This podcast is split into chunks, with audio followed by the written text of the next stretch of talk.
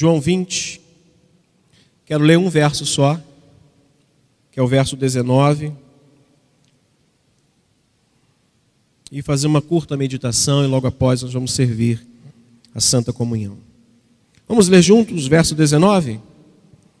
Ao cair da tarde, daquele dia, o primeiro da semana, trancadas as portas da casa onde estavam os discípulos com medo dos judeus, veio Jesus e fez o que, irmãos? Pôs-se no meio deles e disse: Paz. Olhe para alguém e disse: Paz seja. Olha para outra pessoa e diga para essa pessoa: Paz seja convosco. Glória a Deus. Obrigado, Senhor, pela leitura e agora pela pequena reflexão. Abençoa-nos em nome do Senhor. Amém. Ocupe o seu lugar, por favor.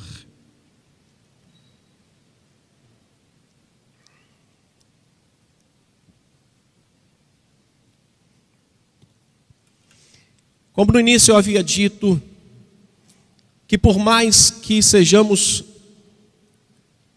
antigos de igreja, por mais que tenhamos muitos anos no Evangelho, por mais que já tenhamos caminhado muitos anos, visto muitas coisas, milagres, passando por tribulações, por mais que a gente tenha vivido experiências maravilhosas com Cristo, por mais que nós já tenhamos experimentado os milagres dele, ninguém está preparado para as más notícias.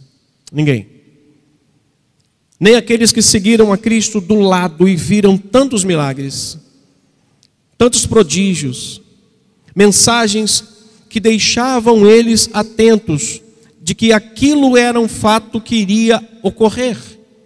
Nem mesmo a notícia e, e a previsão que Jesus estava dando para os seus discípulos, dizendo: os homens irão me prender, irão me julgar, irão me matar, mas ao terceiro dia eu vou ressuscitar. Nem mesmo o próprio Cristo dizendo isso, nem mesmo as inúmeras pregações de encorajamento é, ministrada pelos pastores, pelos líderes, pelos professores, nem mesmo isso, irmãos, é capaz de nos fazer tão fortes num dia da tribulação, tão fortes e capazes de suportar a má notícia, é, principalmente nos dias que nós estamos enfrentando.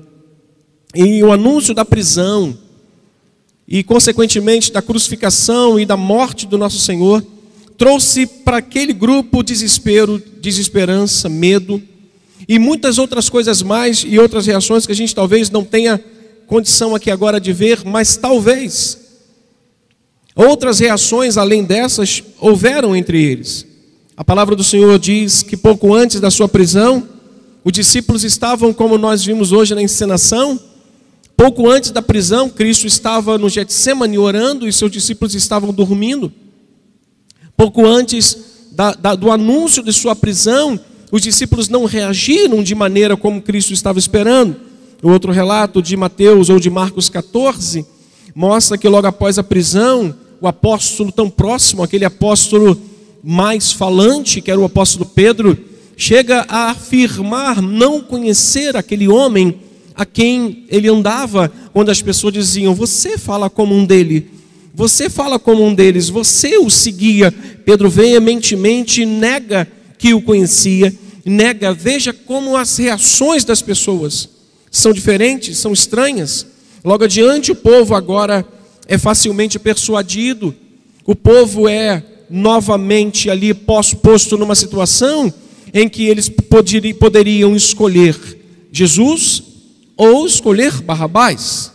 Logo ali na frente nós vamos ver que o povo tinha a opção, mas eles preferiram ficar bem com as autoridades, eles preferiram ficar bem com os homens e disseram, então preferimos soltar Barrabás do que soltar a Cristo. Em João 20, 19, fica mais evidente que a morte gerou no coração daqueles discípulos. A notícia da morte gerou no coração dos discípulos. E nós, o versículo que nós lemos, diz que ao cair da tarde, ou daquela tarde, é, o primeiro dia da semana, as portas estavam trancadas da casa onde os discípulos estavam, e a, e a reação aqui, que nós vemos que eles estavam amedrontados, eles estavam com as portas trancadas devido ao medo que ele tinha dos judeus. Irmãos, veja como as reações que eu acabei de citar acima são muito comuns a nós quando estamos em situações graves, quando estamos em situações delicadas. A tristeza logo toma lugar da nossa fé e da nossa esperança. A tristeza, ela ocupa o lugar onde outrora tinha que haver esperança, tinha que haver certeza. O medo começa a tomar conta de um lugar do nosso coração, aonde a fé deveria prevalecer, deveria falar mais alto, nossas convicções. Aquelas convicções de Pedro que dizia para Jesus: Jesus, olha, nem que seja para dar a vida por ti, nem que seja para que eu entre no meio do, da, da luta por ti, aquelas convicções de que eu não vou abandonar o Evangelho por nada, que eu não vou renunciar ao meu Senhor por nada. Irmãos, perceba que quando a, a situação chega a um nível, o medo, a desesperança acaba tomando lugar da fé e a incredulidade acaba tomando lugar e nos transformando em pessoas tímidas na fé, medrontadas. Somos convencidos a escolher caminhos até mais fáceis do que aqueles caminhos, talvez, que nós deveríamos continuar seguindo. E em razão disso tudo, irmãos, que estamos vivendo, que todos nós estamos vivendo, pequenos, grandes, ricos e pobres, não há acepção de pessoas para essa enfermidade, irmãos. Adiante disso, em razão do que estamos vivendo, e corremos o risco também de deixar com que a tristeza, o medo, a desesperança tome lugar da nossa fé. Nós corremos o risco, sim, irmãos. Quem disse que não? Conheço irmãos que estão cambaleando na sua esperança, cambaleando na sua fé, se viram diante dessa enfermidade e, e, aparentemente estão de pé pela graça de Deus, mas com seus corações amedrontados. Em razão de tudo isso, nós também corremos o risco de fazer com que a certeza de fé seja dominada por uma fé mais tímida, mais apática, uma fé mais medrosa, não avançamos mais, não cremos mais como outrora, nossas convicções não são mais aquelas que eram ou que nós tínhamos no passado. O medo da morte, então, nem se fala. Quanto mais o medo da morte agora numa situação dessas. Não estou dizendo e fazendo apologia de que nós devemos né, encarar a morte e dizer, não, vem morte. Não, não é isso. Mas, irmãos, a vida de um cristão está nas mãos do seu Senhor. Nós cantamos isso aqui agora, ou devemos parar de cantar esse negócio, ou devemos de, de, de abolir essa música, essa canção do nosso inário, porque ele vive, eu posso crer no amanhã. Nós devemos abolir, senão nós não crermos assim, do medo da morte não nos fazer enxergar que Jesus está do nosso lado. Nós corremos o risco, irmãos, da morte ser tão um, algo tão perigoso para nós, tão amedrontador para nós, que nós não vamos deixar de ver Jesus ao nosso lado. Diga para mim, Ele está do meu lado. Diga comigo, todos os dias. Olhe para alguém que está próximo a você e diga: Jesus está do seu lado todos os dias. Hoje eu falando com a Viviane, Vivi, que nos ajuda no louvor, ela ainda está muito é, debilitada mas veio ao culto pela manhã, agradecida a Deus pelos dias que passou internada ali no hospital e disse: Eu sei quem foi que me tirou de lá. Eu sei quem esteve comigo o tempo todo naquele lugar. Irmãos, Jesus está conosco todos os dias.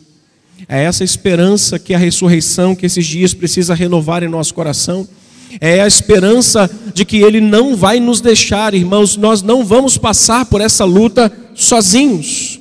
Assim como as notícias de que Jesus tinha morrido, tinha sido preso, morto, trouxe todo esse sentimento para aqueles homens. Assim como as notícias ruins produziram no coração dos discípulos desesperança, a notícia da vida, da ressurreição de Cristo foi um agente transformador para aqueles homens. E é isso que nós estamos celebrando nesses dias, irmãos.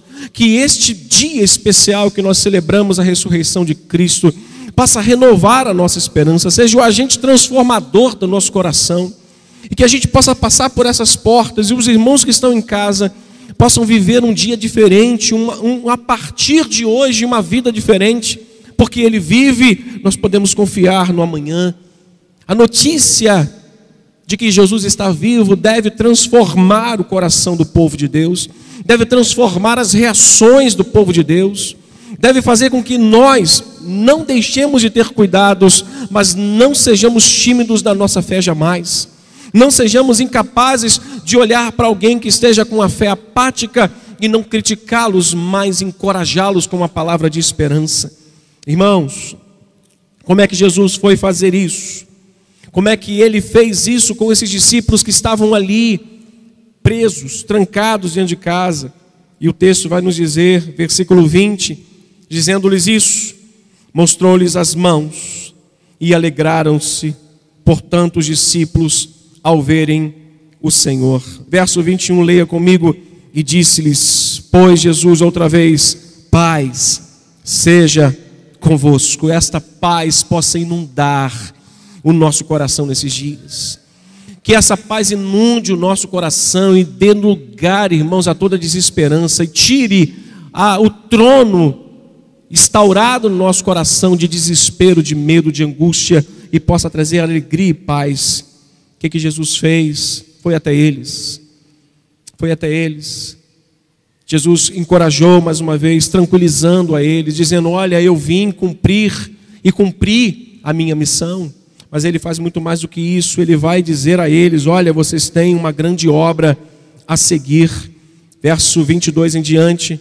Leia comigo, por favor, e eu peço aos irmãos que me ajudem aqui para a gente servir. E os músicos também, por gentileza. Verso 22, vamos ler juntos? E havendo dito isto, soprou sobre eles e disse-lhes: Recebei o Espírito. Se alguns perdoardes os pecados, são-lhes perdoados. Se os retiverdes, serão retidos. Jesus estava dizendo: vocês têm uma missão, vocês têm uma obra a seguir, vocês têm algo a fazer, sigam em frente. Irmãos, que nesta noite, que esta mensagem que vai ser hoje encenada, possa trazer paz aos nossos corações e um sentimento de missão, um senso de missão. Nós temos uma jornada a seguir até o fim. Amém, irmãos? Não acabou. A história não chegou ao fim. Deus está no controle de todas as coisas. Amém? Vamos orar. Feche seus olhos. Curve sua cabeça. Pai querido, graças nós te damos. Porque assim como o Senhor foi até aqueles homens que estavam em uma casa com portas trancadas, amedrontados. Eu tenho a plena certeza de que o Senhor também nesta noite possa visitar o coração de cada um dos teus filhos. Quer que estejam aqui, quer aqueles que estejam em casa. E de uma forma como só o Senhor sabe e pode fazer, o Senhor vai encher o coração deles de paz, de certeza renovando a esperança de cada um dos teus filhos. Que seja uma noite em que nossa alma seja completamente transformada por essa notícia que nós já sabemos, nós já temos conhecimento, mas devido às notícias e a tudo que estamos vivendo e vendo, isso tem abatido o nosso coração e o coração de muitos irmãos. Mas que hoje, esse, essa notícia relembrada através da palavra, da encenação, da, do, da, da ceia que nós vamos servir. Senhor, seja um agente transformador dessa reação de medo para uma reação de esperança, de fé e certeza. Abençoa meu irmão e a todos esses homens que estão aqui, que estarão servindo essa ceia, em o nome e por amor de Jesus. Amém. Poder servir.